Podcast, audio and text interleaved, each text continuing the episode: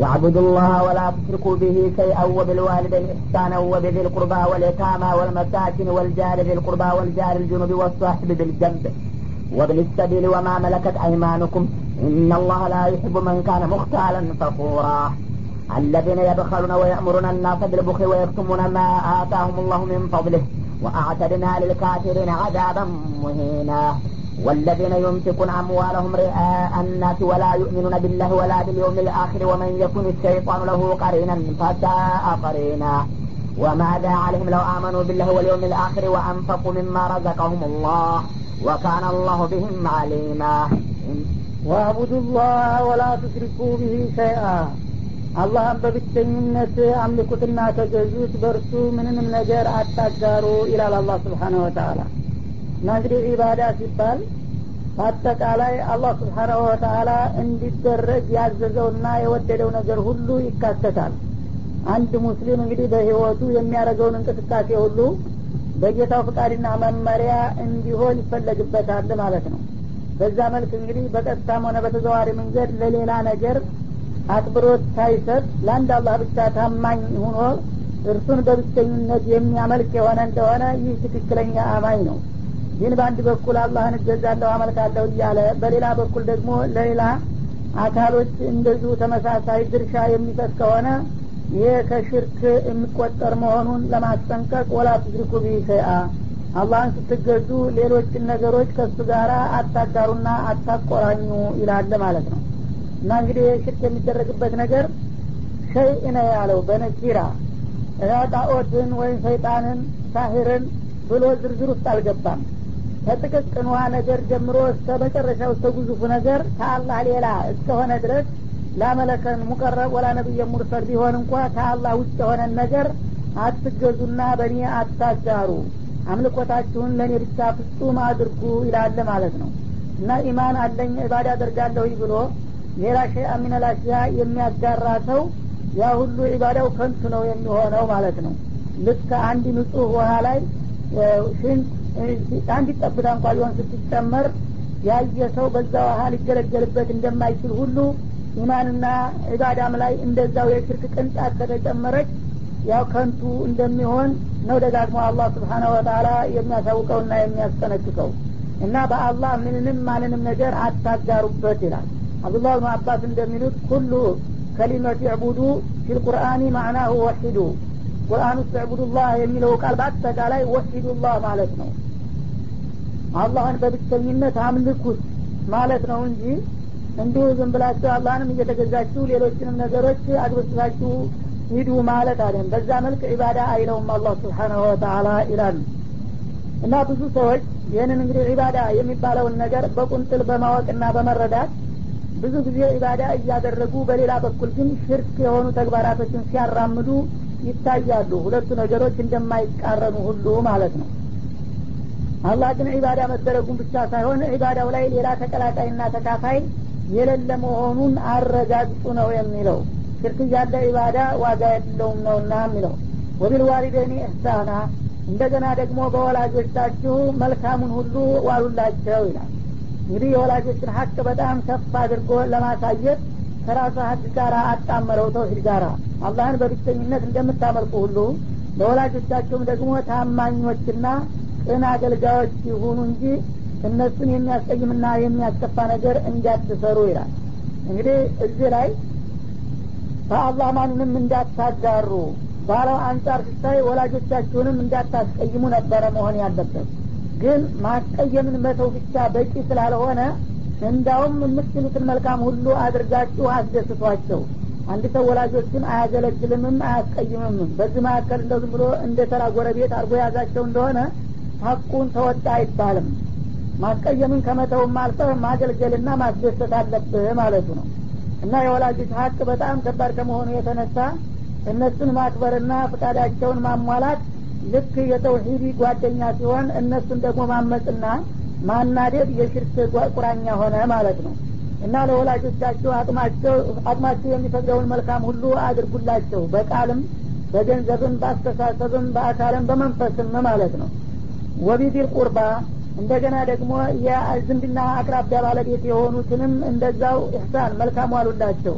የዝምድና ሀረግ ከእናንተ ጋር የሚያገናኛቸውን ወገኖች የምትችሉትን ሁሉ መልካም ውለታ ዋሉላቸውና ዝምድናቸውን አክብሩላቸው ማለት ነው ወሌታማ ለየቲሞችም እንደዚሁ ማለት በህፃንነት እድሜ ክልል ውስጥ እያሉ አሳዳጊ አባታቸው በሞት የተለያቸው የሆኑትን ዝምድና ባይኖራችሁም በአካባቢ ያሉ የቲሞችን ሀቅ ያለባችሁ መሆኑን አውቃችሁ ለእነሱ መልካሙን ሁሉ አድርጉላቸው።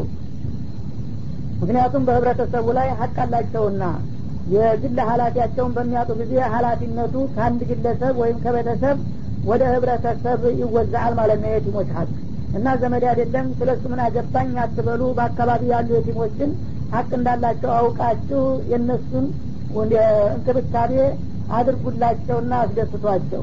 ወለመሳኪን እንዲሁም ደግሞ ለአጠቃላይ ችግረኞችና ድሆችም እንደዚሁ መልካሙን ሁሉ አሉላቸው።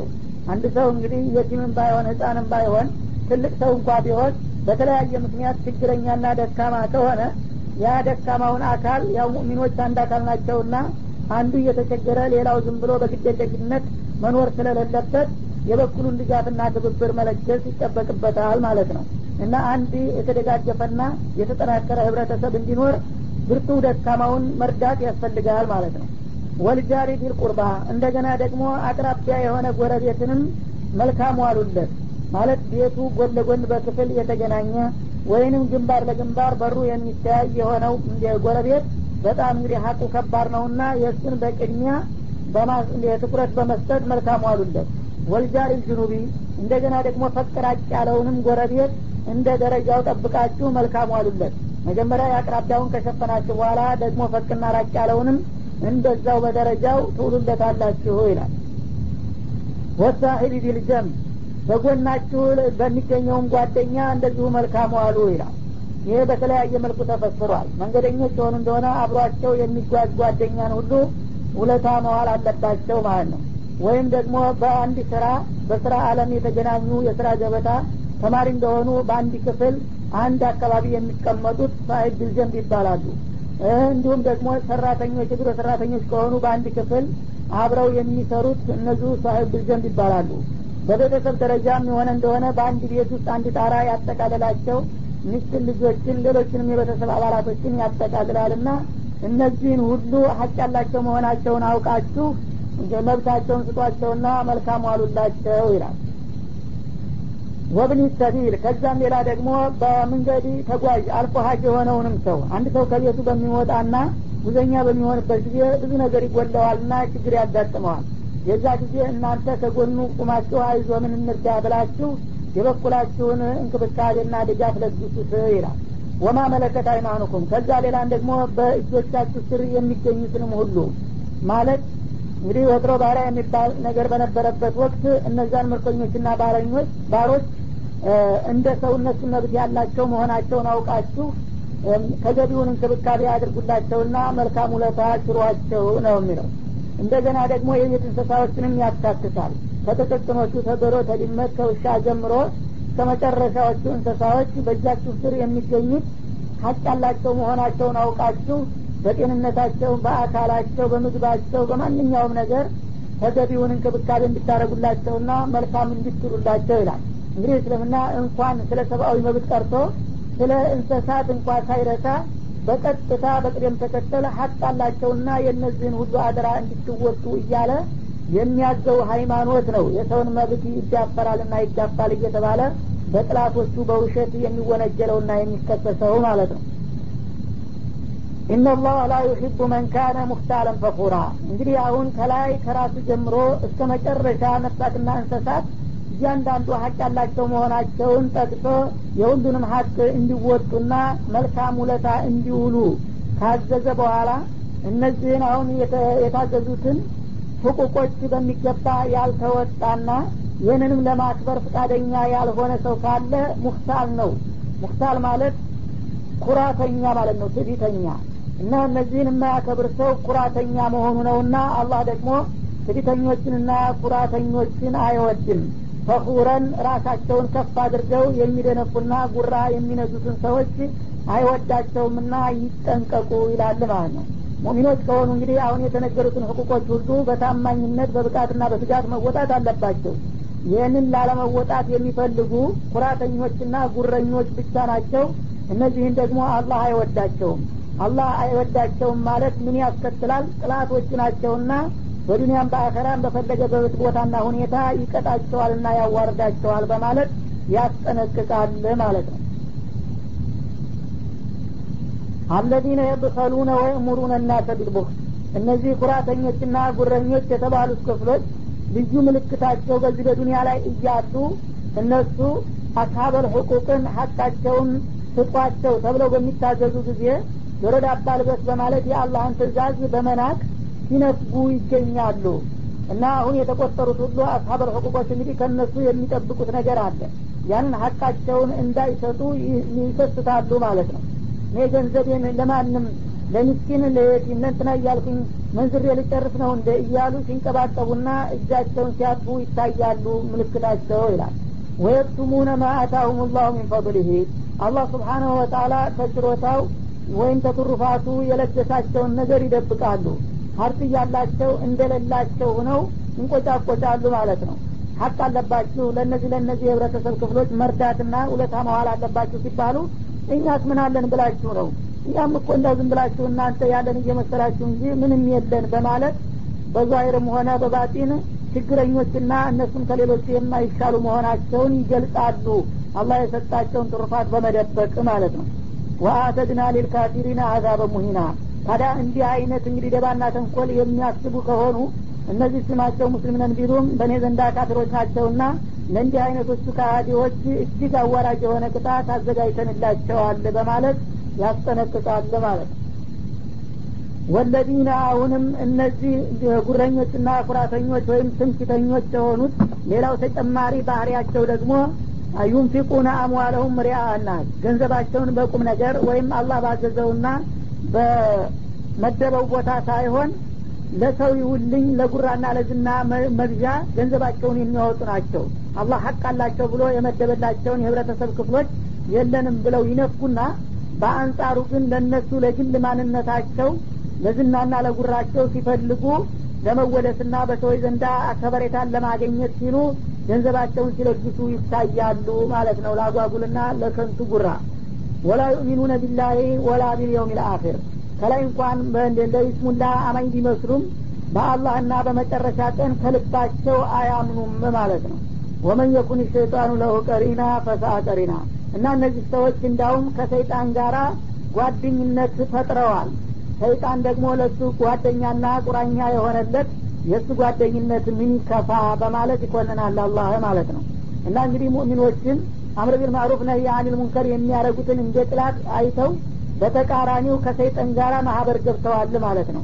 ሰይጣንን ደግሞ እንደ ጓደኛ የመረጡና የተቆራኙ ሰዎች ለጊዜው መስሏቸው ነው እንጂ እሱ በጣም አይከፉ እከፋ ውድቀት ውስጥ የሚያስገባ መጥፎና እርጉም ቁራኛ ነው የተጠናወታቸው ይላል። ወማዳ አለይም ለው አመኑ ቢላህ ወለውም ልአኪር አላህ የሰጣቸውን ጸጋ በሚገባው መንገድ በማስተናገድ በጌታቸው ቢያምኑና በመጨረሻ ቀንም ቢያምኑ ምን ይጎዳቸው ነበር ለመሆኑ ይላል እና እንግዲህ አላህ ስብሓነሁ ወተአላ ኒዕማ የሰጠው ሰው ባለውለታ የሆነውን ጌታውን ቢያከብርና ቢያምንበት እንደገና ለመጪው ዓለም ለአኸራ የሚበጀውን ነገር ቢያዘጋጅበት ምን ይጎዳው ነበረ? በዛ ፈንታ እንደገና ሰይጣን ጋር ወግኖ የግል ስምና ጉራ ዝና ለመሸመት ከመሯሯጥ ማለት ነው። ወአንፈቁ ሚማ ረዘቀሁም ላህ አላህ ስብሓነሁ ወተአላ ከቸራቸውና ከለገሳቸው ሲሳይ አላህ በወጀደውና በፈቀደው መንገድ ቢያወጡት ምን ይጎዳቸው ነበር ወካነ አላህ ቢህም አሊማ እና አላህ ስብሓናሁ ወተአላ በእነሱ አዋቂ የሆነ ጌታ ነውና መጀመሪያም ጸጋውን እንዴት እንደሰጣቸው እነሱ ደግሞ በአጠፋው ምስጋና ማድረግ ሲገባቸው እንዴት እንደለገሙና በተቃራኒው ደግሞ የእሱን ፍቃድ በሚጻረረው መንገድ ሰይጣን ጋራ ግንባር ፈጥረው በሚሰሩት ወንጀል ስለሚያቅ የዚህ አይነት ድርብርቡ ጥፋትና ወንጀላቸው መቀጫ ምን መምሰል እንዳለበት የሚያጌታ ነውና ወደፊት ተገቢ ዋጋቸውን እንደሚሰጣቸው ነው ይላል إن الله لا يظلم مثقال ذرة وإن تك حسنة يضاعفها ويؤتي من لدنه أجرا عظيما فكيف إذا جئنا من كل أمة بشهيد وجئنا بك على هؤلاء شهيدا يومئذ يود الذين كفروا وعصوا الرسول وتسوى بهم الأرض ولا يكتمون الله حديثا ኢናላህ ላ የظሊሙ ሚስቃለ ዘራ።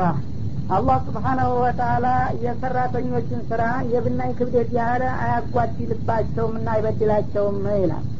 እንግዲህ አንድ ሰው በሰራው ስራ በኸይሩም ሆነ በሸሩ አላህ ስብሓናሁ ወተአላ ሂሳቡን በጥንቃቄ ነው የሚይዝለት። እና የተሰራችው ስራ አነሰች ብሎ በመናቅና በመተው ያችን የሚያጠፋበት አይደለም ማለት ነው። ፈመን ያዕመል ምስቃለ ደረትን ኸይረን የራ ወመን ያዕመል እንዳለው አዘልዘላ ላይ ብናኝ የምታህል ኸይርም የሰራ ሰው ያችኑ ያያታል ያገኛታል። እንደገና በያችው አንጻር ደግሞ መጥፎም የሰራ ካለ አላህ በፍቃዱ ይቅር ብሎ ካላለፈው በስተቀር ሂሳቧ ትንሽ ናት ብሎ ዝም ብሎ በማድበስበስ የሚያልፋት አይደለም። በአላህ ዘንዳ ሂሳብ በጣም ይከበራል ማለት ነው። እና እነዚህ ሰዎች እንግዲህ መላው ጸጋቸውን አላህ የሰጣቸውን ነገር ለመጥፎ ነገር ለሸይጣን አላማ ሲያውሉት ይሄ ግልጽና ገሀድ የሆነ ጥፋት ይቅርና ጥቅቅን የሆነችውንም ቢሆን ከኔ የምትደበቅና የምትሰወር ወይም ያችን ሂሳብ የማጠፋ አይደለሁም ነው የሚለው። ብናኝ የሚባለው ነገር ጨረር እንደዚህ በሽንቁር ወደ ቤት በሚገባበት ጊዜ በጨረሯ ብርሃን አማካይነት ውር ውር የሚሉ ጭስ የመሰሉ ነገሮች አሉ ትንንሾች። ከነዛ አንዲቷ ናት ብናኝ የምትባለው ተብሏል ማለት ነው። ለምሳሌ ያህል እንጂ ከዛም ያነሰ በአሁኑ ጊዜ በዘመናዊ የማጉሊያ የሚታዩ በጣም ረቂቅ የሆኑ ነገሮች አሉ። በባዶ አይን ሊታዩ የማይችሉ ማለት ነው። እነዛም ብናኝ ይባላሉ። ያችን የምታያል እንኳ ኸይርም ሆነ ሸር የሰራ ሰው በአላህ ዘንዳ ሂሳብ ይኖረዋል ነው የሚለው። ወኢንተቁ ሀሰነተን እና ያቺ ብናኝ የምታህል ነገር ሀሰና መልካም ስራ ከሆነች ዩዳይፋ በዛው ባለችበት ደረጃዋ ብቻ አይደለም የሚያስቀምጣት ጌታ እንደገና ዘራርቦና አሳድጎ ነው የመልቅያማ ትልቅ አድርጎ የሚያመጣት ይላል። ሙእሚኑ መጀመሪያ የሰራት ሀሰና አንድ ብናኝ ነበረች ግን ያችን መጀመሪያ የሰራትን እንደተጠበቀች ሁና በዛ ላይ እንግዲህ በአንድ አስር በአንድ መቶ በሽዴትም ቢሆን እያባዛ እንደ ፍላጎቱ ትልቅ አድርጎ ያቀርብለታል የውመልቅያማ ማለት ነው። ወዩቲን ለዱንሁ አጅረን አዚማ ያንን መደቡን ከጠበቀለት በኋላ ከእርሱ በኩል ታላቅ የሆነ ምንዳ ይጨምርበትና ሰውየው የሰራውን ሳይሆን ያላሰበውን አይቶት ገምቶት የማያውቀውን ነገር ይሰጠዋል። የውመልቅያማ ቸር የሆነው ጌታ ትንሽ መሰረት ካለ በዛ በመሰረቱ ላይ ደራርቦ ሰውየው ረኔ እንዲህ አይነት ስራ በህይወት ያልሰራሁም ብሎ ራሱን እስከሚያስተባብል ድረስ የሚያስደነግጥ ውጤት ያመጣለታል። አራህሙ ራሒሚን ነውና ማለት ነው በመጥፎ በኩል ግን እንደዛ አይደራረብበትም። ያችኑ የሰራትን መጥፎዋን ራሷን ያቀርባታል ይፈልግ በዛቸው መጠን ይቀጠዋል ከፈለገም ደግሞ ይቅር ብሎ ያልፈዋል። ግን እሱ የረሳ መሆኑ እንዳይታወቅ ብቻ ያችን የሰራትን ነገር ማቅረቡ አይቀርም ማለት ነው። ፈከይፈ ኢዛ ጂና ሚን ኩሊ ኡመቲን ቢሸሂድ እና ከየማንኛውም ክፍለ ዘመን ውስጥ ከሚገኙት ህዝቦች ወይም በየነቢያቱ ስር ከሚገኙት ኡመቶች ሁላቸውንም በየነሶከፍ የመልቅያማ ሲሆን ከመቃብራቸው አስነስተን በመሪያቸው አማካይነት በቡድን በቡድን እየከፈልን ለሂሳብ በምናቀርባቸው ጊዜ እንዴት ይሆን ይሆን የሰው ልጆች ሁኔታ ይላል አላህ ስብሓን ወተላ ዛሬ ሁሉም ጨርቅ ለብሶ ሰው እንደሚባለው አለል ባጢሉም አለል ሀቁም እኔ ተማላልቻለሁ እያለ በመፎከስ ይገኛል በምድር ላይ። ግን የውመልቅያማ በሚሆንበት ጊዜ በየዘመኑ ያሉት ህዝቦች ተነስተው በጉርብ በጉርብ ለአላህ ፍርድ ይቀርባሉ። የዛ ጊዜ በሚቀርቡበት ጊዜ በህይወታቸው የሰሩትን ስራዎች ሁሉ የሚያጋልጡና የሚመሰክሩ ምስክሮችም ከየጎናቸው አሰልፎ ነው የሚያቀርባቸውና መፈናፈኛና ማምለጫ በሌለው መድረክ በዛ መልክ በሚቀርቡበት ጊዜ ዛሬ እንደዚህ እንደፈለጉ የሚፈነጭ ጥጋበኞች ሁሉ እንዴት ይሆኑ ይሆን የዛ ጊዜም እንደዚህ ስሪታቸውና ጉልበታቸው አብሯቸው ይቀርብ ይሆን ወይስ ምን ይሆኑ ይሆን በማለት ይጠይቃል አላ ስብን ወተላ እና ሁኔታውን አክብዶ ለማሳየትና ለማስጠንቀቅ ነው እንጂ የሚሆኑት ነገር ጠፍቶት ለመጠየቅ ፈልጎ አይደለም ማለት ነው። ወጂና ቢካ አላ ሀኡላይ ሸሂዳ አንተንም ሌሎችን ነቢያቶች ያው በኡመቶቻቸው ላይ መስካሪና ታዛቢ አድርጎ እንደሚያቀርባቸው ሁሉ አንተም በፈንታ በእነዚህ በኡመቱህ ላይ የመጨረሻዎቹን ኡመቶች የሰሩትን ስራ አንተ እናመስክርባቸውና ስፖርት አቅርብ በምትባልበት ጊዜ የሚሆነው ነገር ምን ይሆን ይሆን በማለት አላህ ይጠይቃል ማለት ነው። እንግዲህ የመልቅያማ በሚሆንበት ጊዜ ሁሉም ነቢዮች ይነሳሉ። ወይ ደሩሱሉ ኡቅተት ሊአየውሚን ኡጅለት ሊየውሚን ፈስል እንዳለው ሱረቱል ሙርሰላት ላይ ነቢያቶች ሁሉ እንግዲህ በህይወታቸው እያሉ በየክፍለ አለሙ አስተማርቷቸው ነበረና በሚመጡበት ጊዜ ህዝቡ እንግዲህ ከፊሉም አምኖባቸዋል ተከትሏቸዋል። ሌላው ክዷል አስተባብሏል። ይህንን እንግዲህ ያጋጠማቸውን ውጤት እንዲያቀርቡ ጌታቸው ፊት ይጋበዛሉ መድረክ ይከፈትላቸውና። በሉ እንግዲህ በዱኒያ ላይ አስተማርቻችሁ ነበርና ህዝቦች ምን አይነት መልስ ሰጧችሁ ብሎ ይጠይቃቸዋል። የዛ ጊዜ ሁላቸውም በጥቅሉ ላዕልመ ለና ይላሉ። እኛ ምን እውቀት አለን የሰጡትን መልስ መጥፎውንም ሆነ መልካሙን ከኛ የበለጠ አንተ አሊሙ ልገይቢ ወሻሃዳ ነህና ይላሉ ከዛ በኋላ ግን በዝርዝር ይገባል ማለት ነው። እገሌ የተባልከው ነብይ በጊዜ በነገሌ ህዝቦች ላይ ልኬ ነበረ። እንዴት ነበረ? ምን አይነት ምላሽ ሰጡ አሉታዊ ነው አዎንታዊ ምላሽ ያገኘው በማለት ይጠይቃል።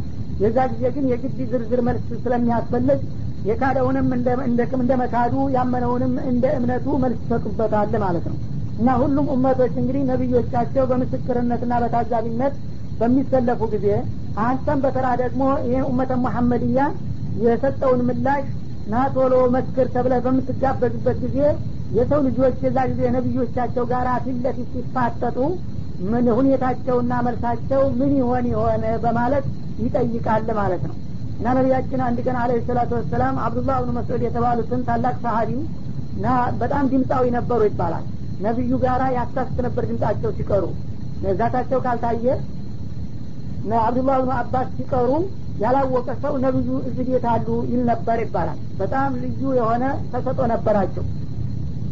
ታዲያ አንድ ቀን ና ቶሎ ሲቅራልኝ እኔ ላዳምጥ በማለት ጋበዟቸው ይባላል። አክረው አሌክ ወአሌከ እንዚል ያ ረሱላላህ አሉ።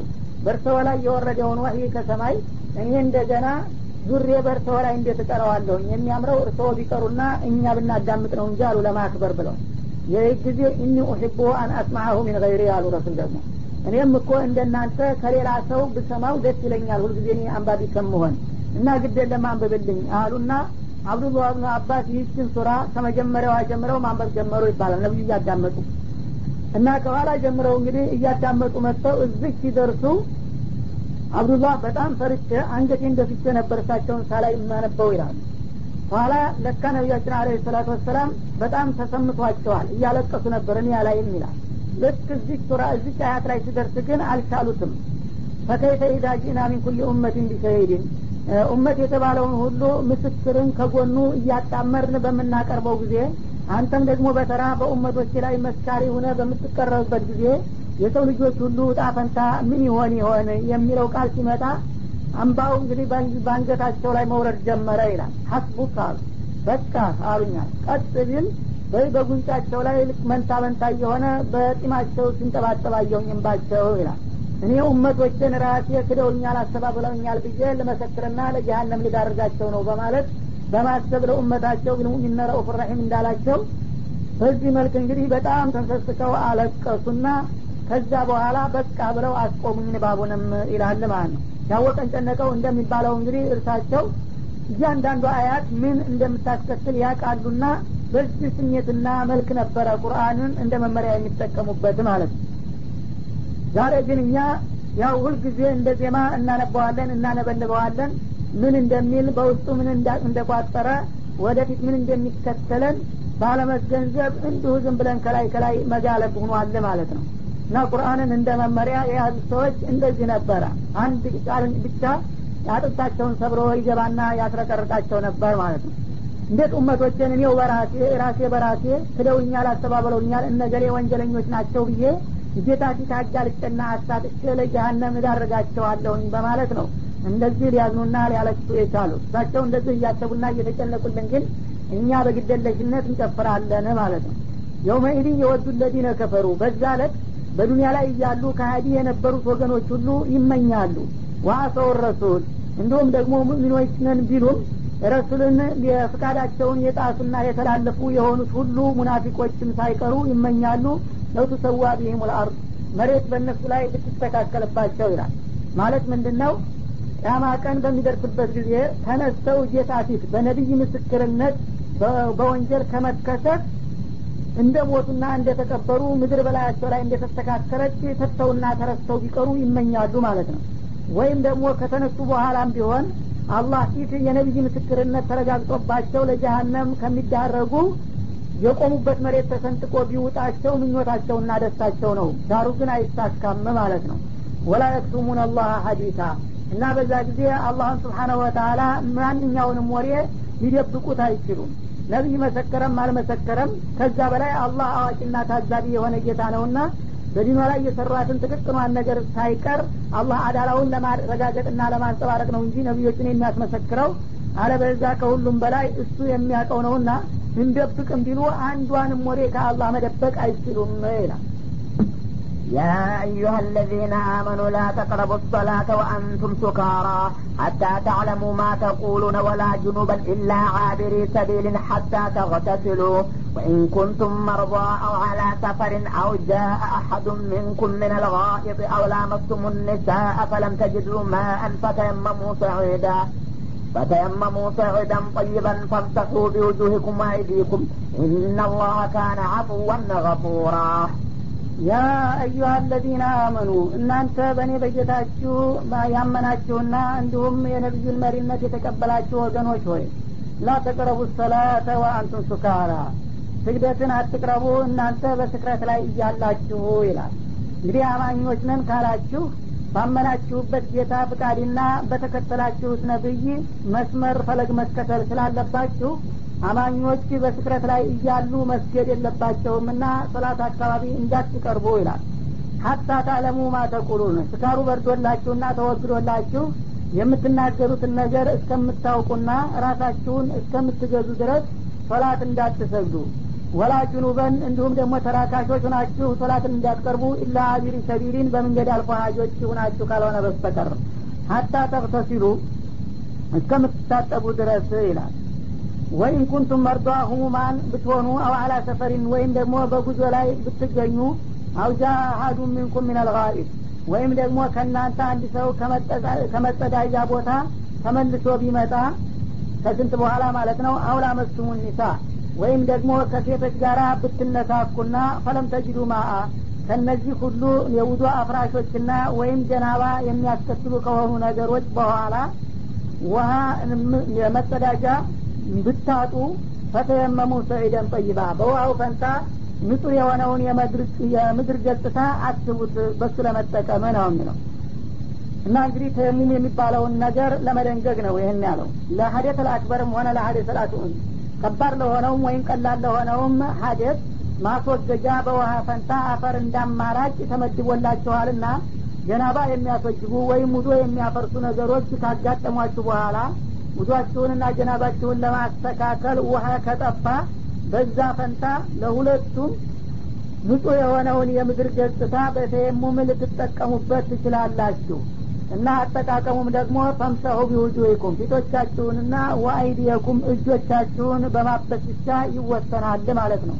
ለሀደት አልአክበሩም ሆነ ለሀደት አልአስፈሩ እና እንደ ውሀ ነው ተብሎ ለጀናባ የሆነ እንደው መላው ሰውነቱን በአፈር መለቅለቅ የለም ወይም ደግሞ ለውዶም ከሆነ የውዶ አካሎች በሙሉ መዳረስ አለባቸው ማለትም የለም። ለሁለታቸውም ሁለት ክፍሎች ብቻ ናቸው የሚታበሱት ፊትና እጆች ብቻ ማለት ነው። ኢናላህ ካነ አፉወን ገፉራ። እና በዚህ መልክ እናንተ ተተጠቀማችሁ አላህ ስብሓናሁ ወተላ ይቅርባይና ማሀሪ ጌታ ነውና በምትችሉት አቅም ፍቃዱን ካከበራችሁ ከምትችሉት በላይ ካላደረጋችሁ ብሎ የሚቀጣና የሚቆጣ አይደለም ነው የሚለው እና እንግዲህ ይህች አያት መግቢያዋ አካባቢ ከፊሉ አካሏ ተነስኳል ይባላል። በሌላ ሱረት ልማኢዳ ላይ ያ አዩሀ አለዚነ አመኑ ኢነመ ልከምሩ ወልመይሲሩ ወልአንሳቡ ሪጅሱ ምን አመል ሸይጣን በሚለው አያት ተተክቷል። ወደ መጨረሻ አካባቢ ስለ ጀናባና ስለ ጦሃራ ስለ ተየሙም የሚያወሳው ግን ቋሚ ነው ማለት ነው። አንድ ሆኖ ሲያበቃ ግማሽ አካሉ የተሻረ ግማሽ አካሉ ደግሞ በዛው በስራው ላይ የቆየ ነው ማለት ነው እና የመጀመሪያው እንግዲህ ያው ታሁን ቀደም በተደጋጋሚ እንደተጠቀሰው ከምር በዛ ወቅት አረቦቹ በጣም የተመረዙበት መጥፎ ባህልና ልማዳቸው ስለነበረ በአንድ ጊዜ ሊያላቅቃቸው አልፈለገም ማለት ነው። በጣም እንግዲህ ሰው የተመረዘበትን ነገር በአንድ ቀን አቁም ከተባለ ህይወቱ ይናጋል። ስለዚህ ደረጃ በደረጃ እያለማመደና እያግባባ ነው እንዲቶብቱ ያደረጋቸው ማለት ነው። የመጀመሪያው ያው ሱረቱ ነህል ላይ ተተኪዙነ ሚኑ ሰከረን ወርዝቀን ሀሰና በሚለው አያት ጠቆም አድርጎ ካለፈ በኋላ ቀጥሎ ደግሞ ሱረቱል በቀራ ላይ የሳሉነከ አኒል ከምሪ ወልመይሲር በሚባሉት አያቶች ራሳቸው ጥርጣሬ ስለተሰማቸው ጥያቄ ያቀርባሉ። ጥያቄ በሚያቀርቡ ጊዜ በአንድ በኩል ጉዳት አለው በሌላ በኩል ጥቅም አለው። ጉዳቱ ግን ተጥቅሞ አመዛኝ ነው በሚል አለፋቸው። እንደገና ይሄ በሶስተኛ ደረጃ መጣ ማለት ነው። በስግደት ጊዜ ጠጥታችሁና ሰክራችሁ እንዳትሰግዱ አለ። በእጃ ዙር አሁን እንግዲህ መከልከል መጀመሩ ነው።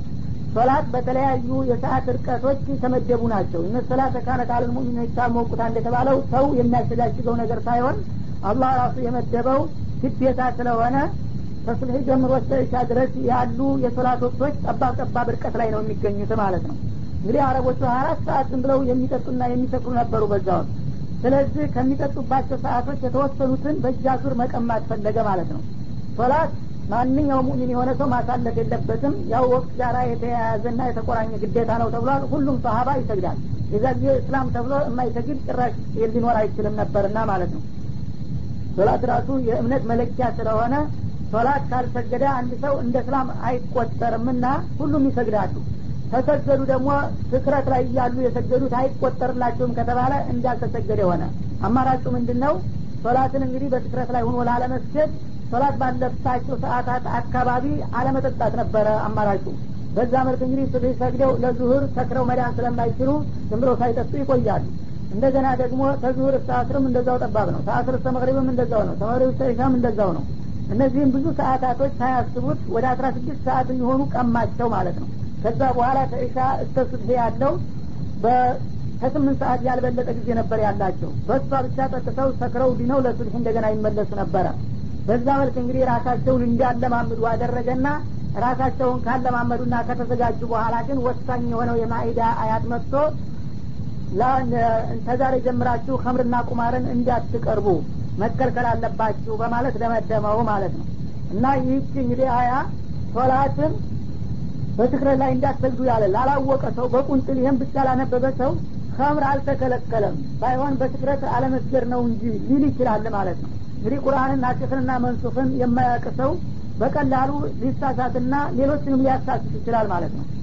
ትክረት እያለባችሁ ሶላት አትቅረቡ ነው እንጂ ያለው መጠጥን መይከለከለ ቢከለክልማ ኑሮ ትክረት ላይ እያላችሁ አትስገዱ መችል ነበር ጥሩስን አትጠጡ ይል ነበር እንጂ ይላል። ይችን አያት ብቻ የወሰደ ሰው ማለት ነው ግን ሌሎችን አያቶች በማገናዘብና በማመሳከር የተወሰደ እንደሆነ ይህ ቀደም ሲል አንድ እርከን ላይ የነበረ መመሪያ ነበረ። ከጊዜ በኋላ ግን በሌላ መመሪያ ተተክቷል። ይህ ከሆነ ታዲያ ከተሰረዘ ለምንድ ነው ቁርአን ውስጥ የሚገኘው? ለምን ያሳስታል? የሚል ጥያቄ ሊያስነሳ ይችላል ማለት ነው። ይህማ ታሪኩን ለማሳየት ነው። ህክመተ ዳዕዋ ልእስላምያ የእስልምና ዳዕዋ ሰዎችን እንዴት አድርጎ በስልት ደረጃ በደረጃ ወደ ልክ እንደሚያመጣቸው ለዱዓቶች መመሪያና ምሳሌ እንዲሆን ነው ማለት ነው አንድ ህብረተሰብ የተጠመደበትና የተመረዘበትን ነገር በአንድ ቀን ሳልተውቅ በስተቀር ሙስሊም አይደለህም ካለው ያን ነገር እንግዲህ ሲቅርብኝ እንጂ አልተውም ይሄንን ይላል ማለት ነው። ያ እንዳይሆን በዚህ መልክ ነው እኔ እንኳ ያስተማርኩት። እኔ እንደ ጌታ እንደ ፈጣሪ ሁኜ እንደገና ደግሞ ነቢዩ እንደ ረሱል ሁነው እንኳን ህብረተሰብ የተጠመደበትን ነገር በአንድ ቀን አላላቀቁትም። ደረጃ በደረጃ በእርከን ነው ሰዎች ሊስተካከሉ የቻሉት በማለት እነዚህ አያቶች የታሪክ መታሰቢያ እንዲሆኑ ነው ባሉበት ቦታ እንዲቀመጡ ያደረጋቸው ማለት ነው ከዛ በኋላ ግን የሻሩት አያቶች ያው ነገሩን ሀስም አድርገውታል። በእነዛኞቹ ነው አሁን መመሪያ የሚደረገው። እነዚህ ግን ቀደም ሲል የነበረውን ሁኔታ ለመጠቆምና ለመጥቀስ ያህል ብቻ ነው ተልኳቸው ማለት ነው። ከዛ ቀጥሎ ግን የጀናባንና የውዞ ማጣትን ሁኔታ ገለጸ። ያ በሚፈጠርበት ጊዜ አንድ ሰው ጀናባ ከሆነ መላው ሰውነቱን መታጠብ አለበት። ወይም ኩቱም ጁኑበን ፈጠሃሩ እንደሚለው አልበቀራ ላይ ማለት ነው ይህ መታጠብ እንግዲህ ውሃ የሌለ እንደሆነ ወይም ደግሞ በውሃ መጠቀም የማያስችል ሁኔታ የተፈጠረ እንደው ብቻ ምን ይሆናል የሚል ጥያቄ ስለሚያስነሳ አማራጭ ሰጠ ማለት ነው ተክሲፍ ለማድረግ። እንደገና ደግሞ ጉዶ የሚያሳጣም ነገር ቢኖር ጉዶ ከፈታ አንድ ሰው ሶላት መስገድ አይችልም። ታዲያ ሶላት ደግሞ ማሳለፍ አይፈቀድም። ምን ይሆናል ሲባል ለጀናባም ሆነ ለውዶ በአማራጭነት ተየሙም የሚባል ነገር አለ በማለት ሌላ ፋይዳ ደግሞ ቀጥሎ አስተዋወቀ ማለት ነው እና መጀመሪያ ጀናባ ያለባቸው ሰዎች በመስጊድ አካባቢ በጃሚዕ መስጊድ አካባቢ እንዳይገኙ እንዳይቀመጡ አዘዘ። እንግዲህ መስጊዶች የተቀደሱ ቦታዎች ናቸውና የኢባዳ መድረኮች ስለሆኑ ለዛው ለኢባዳው ዝግጁ የሆነ ሰው ብቻ ነው በዛ መቀመጥ ያለበት። ጀናባ የወጀበበት ሰው ሀደተል አክበር ነውና ያን ጀናባውን ሳያስወግድ እዛ መስጊድ ውስጥ ቁጭ ማለት የለበትም። ምክንያቱም እዛ ለሚከናወነው ኢባዳ ለዋናው ለሶላት ዝግጁ አይደለምና እዛ መቀመጡ ቦታውን እንደማኮሰስ ስለሚቆጠር አልፎ ለመሄድ ካልሆነ በስተቀር እዛ መገኘት አይፈቀድለትም ይላል። ኢላ አቢሪ ሰቢል። ሰው እንግዲህ ድንገት እንደተኛ መስጊድ ውስጥ ወይም ሀረም እንኳ ሊሆን ይችላል ከሲላም ሊሆን ይችላል። ጀናባ ድንገት ሳያማክር ነው የሚመጣው። በሴቶችም በኩል የወር አበባ ድንገት ሊመጣባቸው ይችላሉ ጠዋፍ ላይ እያሉ። እና በዛ ሰዓት እንግዲህ ካሉበት ቦታ እስከሚወጡ ድረስ አልፎ መሄድ ይፈቀድላቸዋል። ግን ጀናባ እያለ ወይም እንደዚህ አይነት ደም እያለ ዝም ብለው እዛ መቀመጥ አይችሉም። ምክንያቱም ይሄ የኢባዳ መድረክ ነው። ኢባዳውን ለማድረግ ለመሳተፍ ዝግጁ ያልሆነ ሰው ደግሞ እዛ መቀመጥ የቦታውን ክብር ይነሳል ማለት ነው። አልፎ ለመሄድም ዶሩራ ነው። ካልወጣ ያለው አማራጭ እዛው መቆየት ነው። ለመውጣት ያህል ይፈቀድለታል አልፎ ለመሄድ ማለት ነው። ወይም በሌሎቹ አባባል አንድ ሰው ለምሳሌ መስጅድ ውስጥ እቃ ይኖረዋል። እሱ ከውጭ ይመጣል። ያንን እቃ የሚያቀብለው ሌላ ሰው ይጠፋል ማለት ነው። አስቸኳይ ሁኔታ ያጋጥመዋል የዛ ጊዜ ለዶራ ነውና እቃውን አልፎ ለመውሰድ ያህል ይፈቀድለታል። እንዳይቀመጥና እንዳይቆይ እንጂ ለማለትም ተፈስሯል ማለት ነው። እና እስከ መቼ ነው ከዛ ከመስጅድ መውጣትና መራቅ ያለባቸው? ሀታ ተፈስሉ እስከምትታጠቡና ጧራችሁን እንደነበረ እስከምታስተካክሉ ድረስ ይላል። ይህ ጀናባን በሚመለከት ነው። ውዶን በሚመለከት ግን ከመስጅድ መግባት አልተከለከለም። ሀረምም ቢሆን ውዶ ባይኖረው መግባት ይችላል። አሁን ያው ሰላቱን መስገድ አይችልም እንጂ ሌሎችን የተለያዩ አዝካሮች ማድረግ ስለሚችል በውዶ ደረጃ አልተከለከለም። የሚመረጠው ግን ውዶውም ቢሆን መጠበቁ ነው ማለት ነው።